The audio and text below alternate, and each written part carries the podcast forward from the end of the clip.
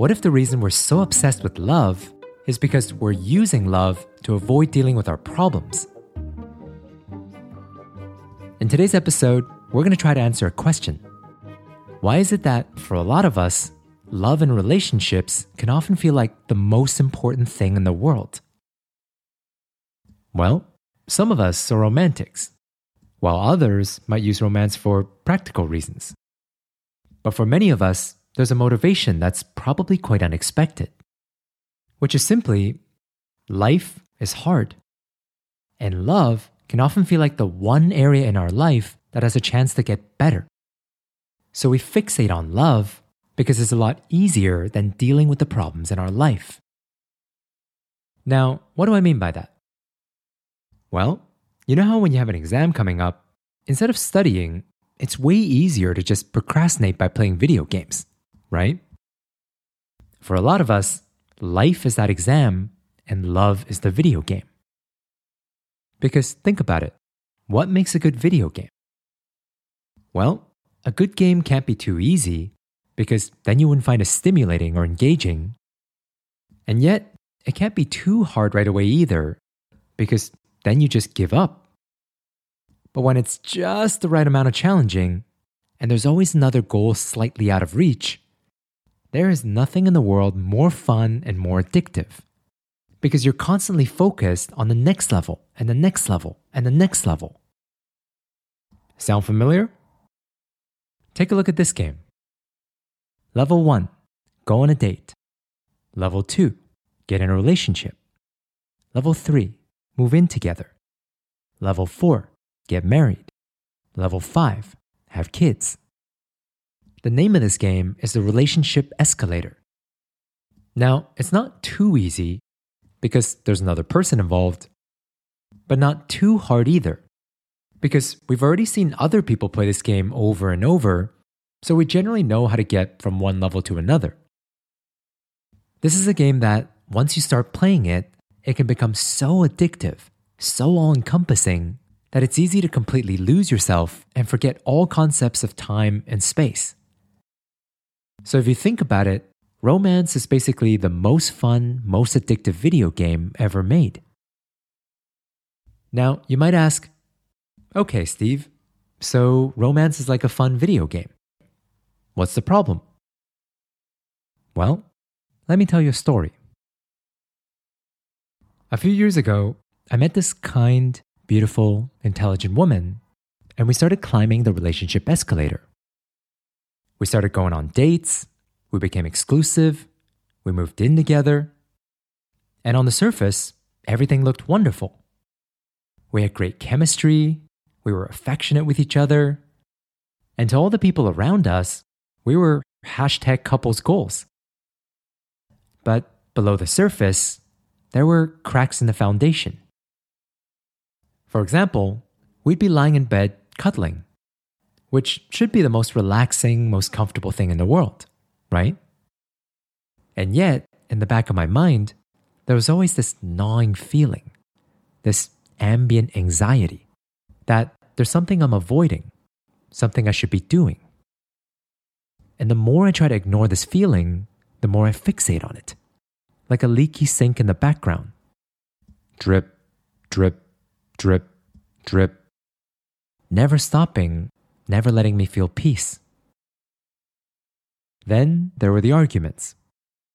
As most couples do, we'd get into fights about very minor things. And many times, I was the person in the wrong.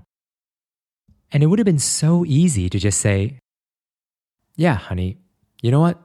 You're right. I shouldn't have done that. But instead, no matter what, I simply refused to admit to being wrong. So, what should have been an easily resolved disagreement would turn into this massive argument where both sides come out bleeding emotionally. Now, none of this made any sense after going on countless dates, I finally met this wonderful person who I really enjoy being with. Wasn't this supposed to be the thing that finally makes me happy? So, why are these things happening? Well, the thing with fun games like the Relationship Escalator is that we tend to prefer them over not so fun games. And you know what's a game that's really hard, not always rewarding, and at times can just straight up suck? Life. You know how we mentioned that if a game is too hard right from the beginning, it can be so frustrating that it's tempting to just give up, right? Well, the game of life can often be like that. Think about it. Let's say you're currently stuck in a career path that makes you miserable. If you want to do something about it, first, you got to make the hard decision to leave your current job. Then, you got to worry about money problems and how society is going to judge you. Then, you got to decide what career you actually want. Then, you got to retrain for that career, find jobs, interview for them, start from the bottom, build your way up. I'm exhausted just saying that. Whatever the problem in your life is, whether it's a job you don't like, or a family member that's constantly crossing boundaries, or an unhealthy lifestyle that's literally killing you, dealing with these things can often seem really scary, really hard, and certainly not anyone's idea of fun. But you know what is fun and much easier? Of course, I'm talking about your favorite video game the relationship escalator. Do you ever notice that when things get tough, people love to procrastinate by playing video games? This is because video games satisfy one of our fundamental human needs the need to feel a sense of progress. As human beings, we really want to feel like we're making progress in something, that somehow our lives are improving, that things are getting better. And what a good video game does is that it gives us the illusion that we're making progress in something, that somehow our life is moving forward. And no game does this better than the relationship escalator. Think about it. Our entire lives, we've been told how our life should go meet someone, get married, have kids. So every time we hit one of these relationship milestones, what do we feel? You see, guys, I just moved in with my boyfriend. I'm making progress in my life. Things are moving forward. But the problem is, if we can satisfy our craving for progress with this fun video game, why would we bother dealing with the hard problems in our lives? Why would you bother with the scary, monumental task of finding the right career when you can just go on a date? Why would you bother to quit drinking, join a gym, and change your whole diet when you could just ask your girlfriend to move in with you. For me, it wasn't until after my relationship was over that I realized this was exactly what I was doing. You see, that background anxiety I felt, it turns out that was because I was pursuing a career I hated in order to impress other people. I knew it in the back of my mind, but I was too scared to admit it or do anything about it. And as for why I always had to be right in arguments, that was because in my childhood, my mother was very absent. And when she was around, I always had to do things perfectly to earn her love and attention. So it was actually this irrational fear that if I admit I did something wrong, my partner would abandon me, the same way my mom did. But even though there were these serious problems in my life that I needed to deal with, the relationship escalator made me feel like my life was actually moving forward. So instead of dealing with these big, scary things, it was just way easier to work on the relationship and watch it go up that escalator. Basically, I was telling myself, see, my life isn't a mess. We just moved in together. Soon we're going to get married and have kids. Nothing's wrong. Everything's great. But deep down, every single one of us knows that just because we avoid something doesn't mean it'll just go away.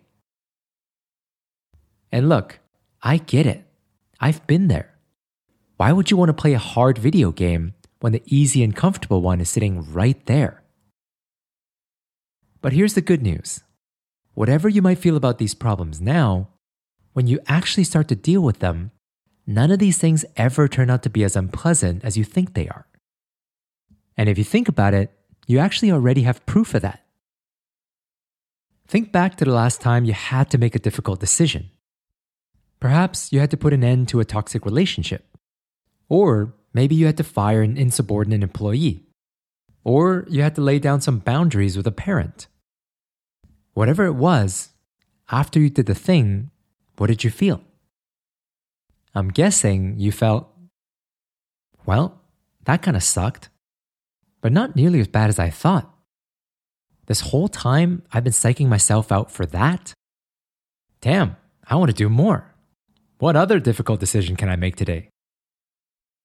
You see, the problem with using relationships to avoid our issues is that not only will we eventually have to deal with them anyways, but on top of that, we can't even enjoy our relationships. Because the guilt and anxiety we feel for avoiding our problems is always going to be there in the background, ruining everything. On the other hand, when you actually face your problems, not only can you be fully present in your relationship, but you also get something completely priceless peace of mind.